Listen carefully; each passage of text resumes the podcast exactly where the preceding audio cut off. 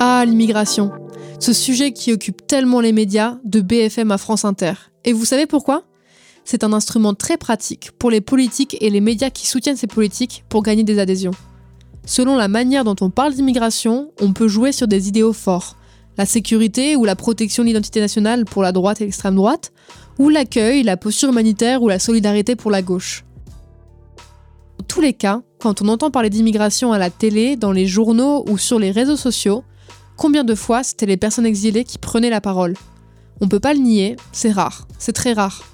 Et l'ensemble des récits médiatiques et politiques quand il s'agit d'immigration sont trop souvent loin de la réalité, de celles vécues par les personnes concernées. Tous ces récits, on les appelle des narratifs. Et le narratif sur l'immigration, il n'est pas inclusif. C'est pas les migrants et les migrantes qui le construisent et c'est bien dommage. Parce que ces narratifs sur l'immigration, comme tous les narratifs, influencent les comportements et les discours dans la société. Si toutes les semaines on nous répète que l'immigration est un problème et qu'il faut la maîtriser, eh ben on peut finir par le croire et on peut finir par avoir peur et se dire que c'est pas plus mal que ça reste loin de nous si c'est pas bon pour nous. Mais pour beaucoup, beaucoup de Français, et j'en ai fait partie pendant longtemps dans la campagne où j'ai grandi, l'immigration on ne la connaît pas. L'autre avec un grand A, on ne le connaît pas. Et ce qu'on ne connaît pas, je vous apprends rien, bah ça fait peur. Et pour connaître, il faut entendre, il faut voir, et surtout il faut échanger. Et c'est ça qu'on fait sur Commune. Je m'appelle Jeannette, et l'exil le plus proche dans ma vie, c'est celui de ma grand-mère normande pendant le débarquement en 44. C'est pas vraiment d'actualité. Mais les récits des personnes exilées que j'ai rencontrées ont changé ma manière de percevoir et d'agir. Et être une femme blanche et française, ça me donne certains privilèges. Et j'ai décidé de les mettre au service des voix que BFM et France Inter n'invitent pas assez. Et pour ce premier épisode, on rencontre Modibo Masake. Moi, je m'appelle Modibo Masake. Euh, je suis en France, ça fait maintenant 10 ans. Mais mon parcours migratoire est fait, beaucoup, est fait de beaucoup de difficultés, euh, mais pas que. Aujourd'hui, euh, j'estime que j'ai eu des expériences et j'ai connu tellement de, de, belles personnes, des associations qui, qui, qui m'ont nourri dans ma réflexion en tant qu'individu, en tant que euh, étranger, mais aussi euh, je me sens un peu citoyen. Donc, je pense que le parcours migratoire, on va peut-être prendre le temps de d'expliquer. Moi, par exemple, je suis venu dans le cadre des études en tant qu'étudiant étranger. Euh, C'était 2012-2013. À l'époque, je viens du Mali. C'est très important parce que cette année, 2012-2013, c'est la période où le Mali a été euh, déstabilisé. Il y a eu un coup d'État suite à, l'intervention militaire de la Libye. Euh, le Mali fait partie des premiers pays qui ont tout de suite eu les conséquences de cette intervention. L'année où je suis venu, euh, moi j'ai eu mon bac, mais l'année qui a suivi, il y a eu une année blanche, c'est-à-dire l'école a été fermée, il y a eu un coup d'État. beaucoup de gens ont ont, souffert de cette situation-là. Donc, quand moi je suis venu en France, j'ai commencé avec euh, des études en inter-université. C'était pas facile euh, parce que je venais avec mes lacunes. Euh, j'avais du mal à m'exprimer. Souvent, j'avais l'impression quand je parlais, parce que j'avais un accent fort, j'avais l'impression que les gens se moquaient de moi. Donc, ça a créé tout un complexe. Il a fallu que je fasse des débats, des concours d'art oratoire pour assumer mon accent, pour aussi me dire que tout à fait, tu es capable de t'exprimer comme tout le monde. Et ça a été pour moi un premier acte militant. Et plus tard, bon, j'ai euh, euh, voilà, j'ai fait Nanterre. C'est un milieu euh, très très syndical, très associatif, avec beaucoup de gens qui sont très engagés. Donc, j'ai tout de suite baigné dans ce milieu-là. Au départ, je faisais des, des études en droit mais j'ai orienté vers la science politique. Bon, droit, c'était bien, mais je me voyais déjà un grand syndicaliste un grand politique un jour. Donc, je dis science politique, c'est déjà tracé, c'est là où il faut y aller. Et quand je suis parti, j'ai lu Bourdieu. Donc, ça a été aussi une première connexion intellectuelle avec euh, la gauche, euh, les réflexions sur euh, les inégalités, sur la discrimination, sur l'école, comment l'école construit les inégalités ou comment l'école perpétue voilà, les inégalités, etc. Donc Bourdieu, ça a été mon, mon tout premier, moi, du professeur professeur intellectuel, quoi. Je, je, je m'identifie un peu à ses recherches et c'était très bien. Et après, euh, bon, j'ai fait le banlieue, Villeneuve-Saint-Georges, c'était 94. Euh, euh, ça a été aussi très important dans mon parcours migratoire parce que souvent, en venant de l'Afrique, on ne sait pas comment la société en France est structurée. Et les difficultés des banlieues, même les manières de parler, les manières de s'habiller, moi, c'était pas mes codes, c'était pas mes références. Donc du coup, quand j'ai habité dans les banlieues, j'ai vu qu'il y avait une différence entre les jeunes de banlieue et nous, Africains. Et ces jeunes de banlieue avaient déjà un discours disant oui, nous subissons discrimination, racisme, inégalité et on nous a enfermés dans ces milieux-là euh, qui s'appellent banlieue avec des grandes cités, loin de la capitale, etc., etc. Mais moi, je venais de l'Afrique. Je voyais que dans ces banlieues-là, il y avait des associations, il y avait par exemple des missions locales, il y avait Pôle emploi, il y avait beaucoup de structures d'accompagnement envers ces jeunes-là, mais ils ne les connaissaient pas, ils connaissaient pas ces dispositifs-là, ou sinon ils s'y intéressaient pas. Donc moi, j'apportais avec, quand on discutait tous ensemble, je les disais, mais les gars, il y a beaucoup de choses pour vous ici. En Afrique, nous, on n'a jamais ça. On n'a jamais, jamais, jamais ça. Donc ça a été mon premier... Euh, là où euh, voilà mon premier apport parce que je le disais il faut pas cracher sur ces petites choses là parce que nous si on l'a chez nous ah ouais c'est une pépite c'est vraiment un don quoi. On va tous euh, aller là-dessus. Donc après banlieue études je commence à maintenant à me positionner parce que j'ai pris conscience que en tant qu'immigrant, je ne suis pas comme tout le monde. L'université, je ne suis pas comme tout le monde parce que nos conditions d'études, parce que les démarches administratives, parce que les démarches de logement, etc., je me sentais différent parce qu'on me traitait différemment des autres. Donc la première conscience politique, elle a émergé parce que j'ai, je n'ai pas accepté cette différence parce que c'était en dissonance cognitive par rapport à mes études. Quand tu fais les études en sciences politiques, on t'expliquait les valeurs de l'universalisme, de l'égalité, euh, de la construction même de la citoyenneté, comment elle doit être faite, etc., etc. Et que dans ta vie pratique de tous les jours, tu vois que c'est en fait, il y a une différence entre la théorie et la pratique. Donc du coup, moi, ça m'a... Je dis, c'est pas possible. Il faut, enfin, soit je, je, fais semblant de faire comme si je n'ai, voilà, je, je, suis imperméable à ça, ça me touche pas. Soit je dis, ça me touche et je me bats pour mes droits. Donc, c'est là ma première lutte, ça a été pour lutter contre euh, les inégalités et pour euh, aussi faire en sorte que à l'université, tous les étudiants étrangers et nationaux sont traités sur le même pied d'égalité. C'est à peu près ça mon parcours euh, migratoire.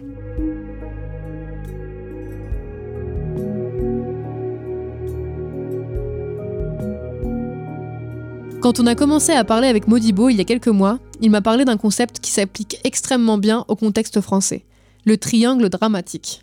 Alors le, triangle dramatique, c'est euh, une figure d'analyse pour les relations toxiques ou des situations euh, de domination qui a été proposée par euh, Stephen Karpman dans les années 1968. Et son idée, c'était en fait dans les situations toxiques ou dans les situations de domination, il y a souvent trois euh, protagonistes, trois figures, trois personnages qui jouent un rôle. Il y a d'abord le rôle euh, du persécuteur, il y a ensuite le rôle de la victime et après il y a le rôle du sauveur. Et ces trois figures-là sont très liées. Pour qu'il y ait victime, il faut qu'il y ait persécuteur. Et s'il y a victime et qu'il y a persécuteur, ça appelle un sauveur.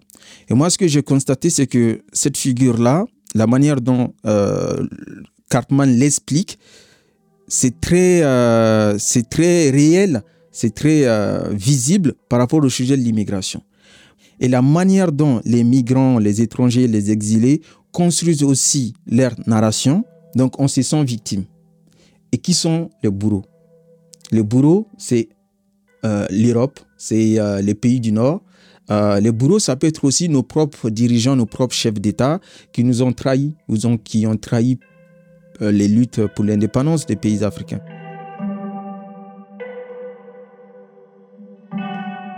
Les partis politiques ont aussi leur propre narration. C'est là où on, soit on est de gauche, soit on est de droite, soit on est de l'extrême droite. Pour l'extrême droite, la narration se construit en étant les Français sont les victimes des questions de l'immigration. Pourquoi les Français sont des victimes? Parce que les Français n'ont rien demandé à personne. Toutes ces gens qu'on appelle entre guillemets euh, la misère du monde viennent se ruer vers la France en essayant de changer ses valeurs, ses cultures, euh, sa, sa, manière d'être, sa manière de penser, etc. Donc la France, elle est victime. En plus de ça, les gens, quand ils viennent, ils vont profiter de l'aide sociale. Euh, en plus, quand ils viennent, il y a déjà un chômage en France, donc ils vont aggraver ça parce qu'ils vont prendre le boulot, ça c'est leur discours. Et qui sont les persécuteurs? C'est nous les étrangers, du coup. Donc, ils se positionnent maintenant en tant que sauveurs. Et pour la gauche, et pour la gauche, c'est important parce que la gauche a aussi son discours, sa narration. C'est-à-dire, les migrants sont aussi, pour la gauche, les victimes. Pas les persécuteurs, mais les victimes. Pourquoi les victimes? Parce que souvent, les gens de la gauche ou les gens qui se réclament des valeurs de la gauche pensent la mondialisation, pensent les inégalités, pensent aussi les questions d'injustice sociale. Et que les migrants qui viennent du Mali, qui viennent de la Syrie, qui viennent de, euh, de l'Inde ou, ou autres, c'est des gens, ils viennent pas s'il n'y avait pas un déséquilibre mondial, un déséquilibre social. Donc, il y a un devoir de les accueillir, il y a un devoir de les accorder l'asile. Maintenant, qui sont les persécuteurs aux yeux de la gauche? C'est souvent la droite ou souvent l'extrême droite. Quand la droite est au pouvoir, donc eux, c'est plus euh, le modèle libéral économique qui est très important. Et ce modèle libéral économique crée en soi des inégalités. Les plus riches s'enrichissent, les plus pauvres s'appauvrissent. Et que euh, les pays africains, souvent avec euh, des dirigeants qui sont là depuis longtemps, ou des dirigeants qui euh, sont de toute connivence avec les dirigeants en France. Donc du coup, c'est une classe qui se donne la main pour encore plus euh, exploiter, pour euh, tirer les avantages, etc. Donc les persécuteurs, ce sont les opposants politiques, c'est-à-dire la droite et l'extrême droite. Et eux se positionnent maintenant en tant que sauveurs.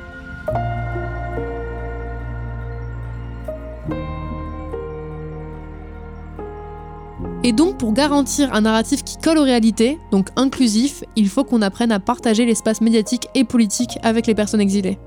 Bah, ce qui est très important pour nous, les migrants, nous les exilés, nous les personnes étrangères qui se trouvent ici en France, c'est d'avoir déjà conscience de ce problème-là, de toutes les dimensions de ce problème-là, les enjeux de ce problème-là sur le plan économique, sur le plan social, sur le plan politique. Une fois qu'on a conscience de ça, c'est que les acteurs politiques très clairs. Il y a les enjeux de gagner des voix, il y a des enjeux de gagner euh, en termes de visibilité, en termes de légitimité, et il y a aussi cette obligation pour eux de se positionner comme étant le parti euh, le plus crédible pour gouverner le pays. Bon, sur le sujet de l'immigration, chacun l'aborde de façon différente, soit avec l'aspect sécuritaire qui est le plus important euh, ou l'aspect économique qui est le plus important sur, par rapport à- aux, candidats ou aux partis de, droite, ou plutôt l'aspect euh, humanitaire, euh, l'aspect euh, solidarité, l'aspect générosité, qui est, euh, qui, est, qui, est, très important pour les gens de gauche. Mais pour nous, les migrants, la difficulté est que euh, le parcours migratoire des uns et des autres euh, diffère selon nos expériences de vie, selon ce qui nous amène ici. Donc c'est très compliqué de se dire il y a des parcours homogènes. Ça, c'est faux. En France, il y a plus de 30, euh, par exemple, au niveau des titres de séjour, il y a plus de 30 titres de séjour différents pour les étrangers. Quelqu'un a un titre de séjour étudiant, étranger, quelqu'un a un titre de séjour réfugié, quelqu'un a un titre de séjour euh, euh, salarié. C'est des réalités différentes, donc c'est des conditions du droit aussi différents. Parce que selon nos titres de séjour, découlent nos droits et nos droits peuvent différer selon qui nous sommes, selon euh, notre légitimité à être là ou pas. Maintenant, le défi par rapport à, cette euh, difficulté et en tenant compte du triangle dramatique, c'est que nous, en tant que migrants, on doit s'extraire. On doit prendre du recul. On doit réfléchir à comment on peut non seulement parler de la question de l'immigration sans être pour les uns des victimes et sans être pour les autres des persécuteurs, mais comme des individus qui ont des parcours migratoires et ces parcours migratoires peuvent arriver à tout le monde. Surtout aujourd'hui, nous vivons dans des sociétés où les crises sont de plus en plus permanentes, où la question du réchauffement climatique n'est même plus euh, euh, voilà quelque chose que euh, quelques-uns ont conscience, mais la grande masse de la population n'en a pas conscience. C'est faux. Maintenant, la question climatique, c'est une, une question qui est abordée tout le temps et tout le monde en a conscience. Aujourd'hui, même si tu es français, tu as toujours vécu sur le même territoire, du jour au lendemain, là où tu as vécu, là où tu as vu tes parents, là où tu as eu tes grands-parents, ce lieu-là est plus habitable parce qu'il y a eu, je sais pas, euh, réchauffement climatique, il y a eu des conséquences et donc tu es obligé de condamner à l'exil. Peut-être nous sommes des citoyens ou que nous soyons condamnés à l'exil un jour ou l'autre. les Chinois, par exemple, pendant la crise Covid, leur premier réflexe, c'était de sortir de la Chine. L'Ukraine, en ce moment, il y a la guerre en Ukraine. Leur premier réflexe, c'est de trouver un espace où ils peuvent euh, avoir euh, la dignité, euh, la sécurité, un espace où il n'y a pas la guerre. Donc, demain, ça peut arriver à n'importe quel pays, à n'importe quel citoyen. Je pense qu'on doit, tous avoir conscience à, à cette réalité. Maintenant, nous, les migrants, la difficulté, c'est de sortir de ce triangle dramatique et se dire que chacun d'entre nous, on a une histoire propre, on a un parcours propre, comment on peut l'intégrer à notre histoire globale? Pour un étudiant qui a fait des études, qui a connaissance de beaucoup de choses, lui, il doit se mettre maintenant au service d'un migrant qui est venu, qui n'a pas eu la chance de faire des études. Il peut être à son service en guise de solidarité intermigrant pour l'aider par exemple dans les démarches administratives, pour l'aider dans les questions de renouvellement de titre de séjour, dans les questions de garantie de droits, etc. Quelqu'un qui est venu en tant que par exemple euh, d'un médecin étranger qui travaille dans les hôpitaux français, donc il, apporte aussi sa contribution. Donc il doit aussi être pour moi dans la lutte globale des migrants pour défendre leurs droits, pour défendre leur dignité, être en quelque sorte un porte-parole, mais de la voilà, de, son, de son propre, euh, de, là où il vit, en fait, de là où il travaille. Euh, donc, il est important, franchement, je pense, de s'extraire de tous ce, euh, voilà, ces enjeux politiques-là, d'avoir nous-mêmes notre propre regard sur l'immigration, de penser l'immigration de A à Z. Ça, c'est une solution. Comment penser l'immigration de A à Z quand on est migrant? Comment penser l'immigration de A à Z quand on est français? Comment penser l'immigration de A à Z quand on est même opposé contre l'immigration? Parce que souvent, il y a des gens qui sont opposés contre l'immigration, mais qui disent, oui, mais je suis pas... Tu peux être opposé à, à la pauvreté, mais pas aux pauvres. Ça aussi, c'est très important. Il y a des gens qui commencent à détester les migrants parce qu'ils sont migrants, parce qu'ils sont étrangers. Ce n'est pas les migrants qu'il faut détester. C'est les causes de la migration qu'il faut détester. Et parmi les causes de la migration, comme je l'ai dit, il y a les guerres, il y a des crises, euh, il y a des réchauffements climatiques, etc. Donc c'est ces causes-là qu'il faut détester. Les migrants ne sont que des symptômes et les migrants ne sont que des individus.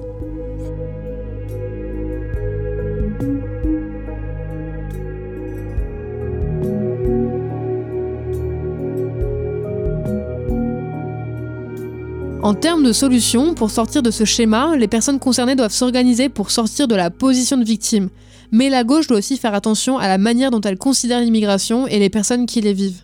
Oui, c'est important comment aussi les partis politiques adoptent une posture politique. Par exemple, la gauche, aujourd'hui, quand on est migrant ou quand on, est, on se réclame des valeurs de la gauche, L'idée globale, c'est qu'on est amis. L'idée globale, c'est qu'on est alliés. Mais dans la pratique, souvent, ça pose interrogation. Moi, ça m'interroge. Ça m'interpelle même. Euh, des fois, ce que je constate, c'est que euh, les partis de gauche ou les gens dans le milieu associatif ou les militants euh, ou même à l'université, les syndicats, souvent, ils luttent pour défendre le droit des migrants, pour défendre un droit d'asile, etc. Mais c'est eux qui sont devant. C'est eux qui sont à notre place. Donc, j'ai l'impression des fois qu'on nous vole nos récits. Ça peut être, euh, ça peut partir de bonnes intentions, hein. ça peut être partir de bonnes intentions, mais il n'y a pas de, de lutte commune, il n'y a pas de vrai soutien, vrai euh, engagement réel quand ceux qui sont les premiers euh, concernés sont derrière. Pour moi, c'est, important de rappeler ça. Et souvent, les gens, quand on leur dit ça, ils disent, au fond, c'est vrai, c'est bien, mais est-ce que vous savez parler? Par exemple, est-ce que vous pouvez organiser vous-même vos propres luttes? Donc, ils nous rappellent toujours, oui, vous dites ça, mais sans nous, vous n'êtes rien en vrai. Et si nous, on se retire et qu'on vous laisse, vous et le Rassemblement national, ils vous mangent en un seul morceau. Heureusement que nous, nous sommes là. Donc, ça aussi, ça tend vers, euh, pas l'intimidation, mais c'est comme si euh, on est condamné à le suivre. Mais on peut, on peut agir autrement. Et agir autrement veut dire que nous, migrants, nous, personnes étrangères, euh, on, est, on, est, on est tout à fait, c'est même pas la question est-ce qu'on est capable de, on est tout à fait, nous, en tant que migrants, porteurs d'expérience, porteurs d'espoir, porteurs de solutions. Et cette solution-là, tant que les gens, quelle que soit leur couche, euh, quelle que soit leur parti politique, tant que les gens ne sont pas prêts à, écouter ça, on est plus dans le monologue en fait. Ils peuvent aller à l'Assemblée nationale, faire des lois, légiférer sur nous, nos vies, c'est dire qu'on est bien, tantôt une, opportunité pour la France, tantôt une menace pour, la France. Ils peuvent faire tout ce qu'ils veulent. Globalement, là je parle globalement, mais tant qu'il n'y a pas ce double regard sur l'immigration avec les immigrés et avec les Français, pour moi les solutions, elles, seront, elles n'y seront que partielles et incomplètes.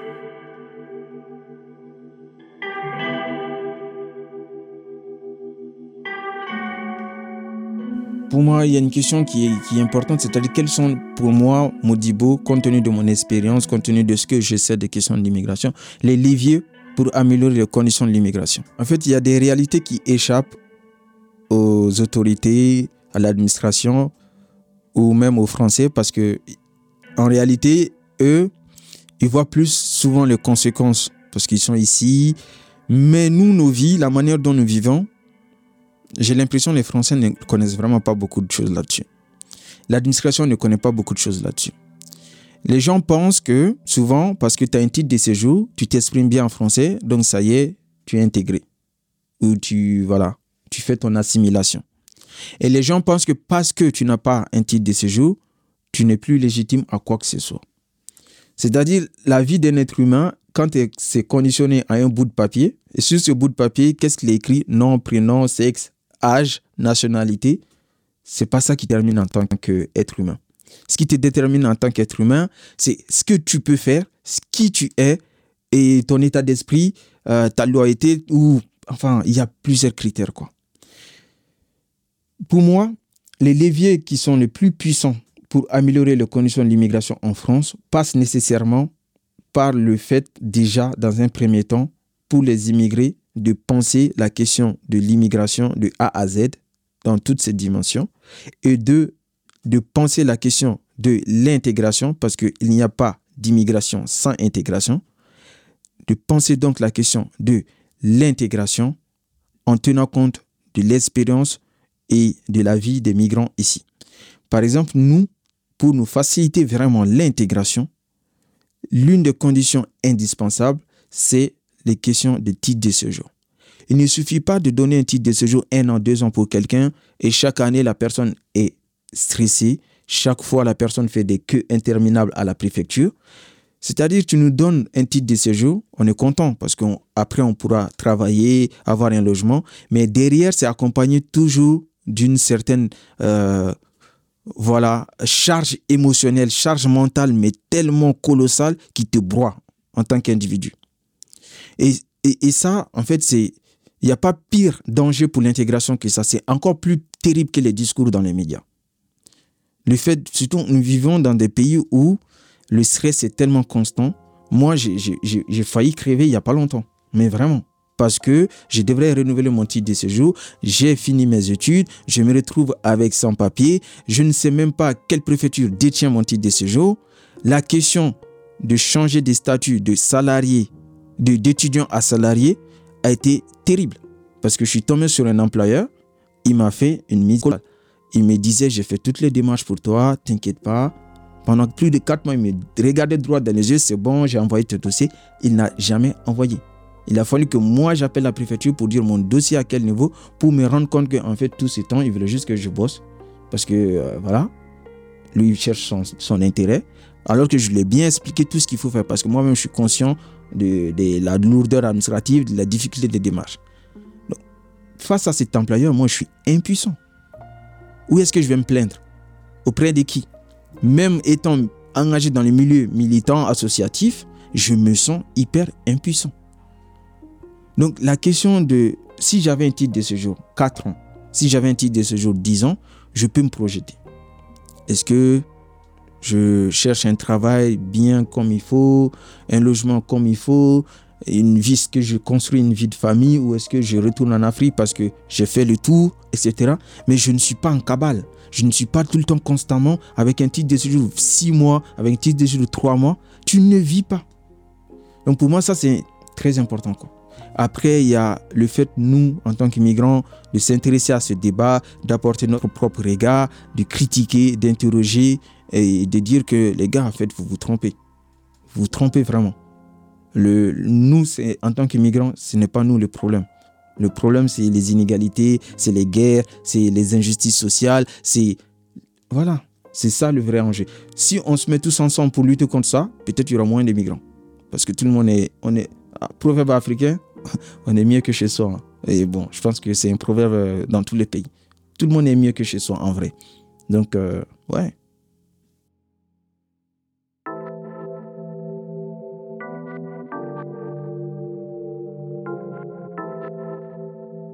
Toutes ces perspectives semblent plus heureuses et apaisées que ce que les politiques veulent nous vendre. Modibo, merci infiniment pour ta présence aujourd'hui sur Commune. Vous pouvez suivre ses actions sur Instagram, tout est en description. Et si ça vous a plu, commentez, partagez, suivez-nous sur les réseaux. On fait des formats vidéo très sympas aussi. Et si vous voulez venir vous exprimer sur Commune, écrivez-nous commune.contact à gmail.com. On a hâte de bientôt vous retrouver.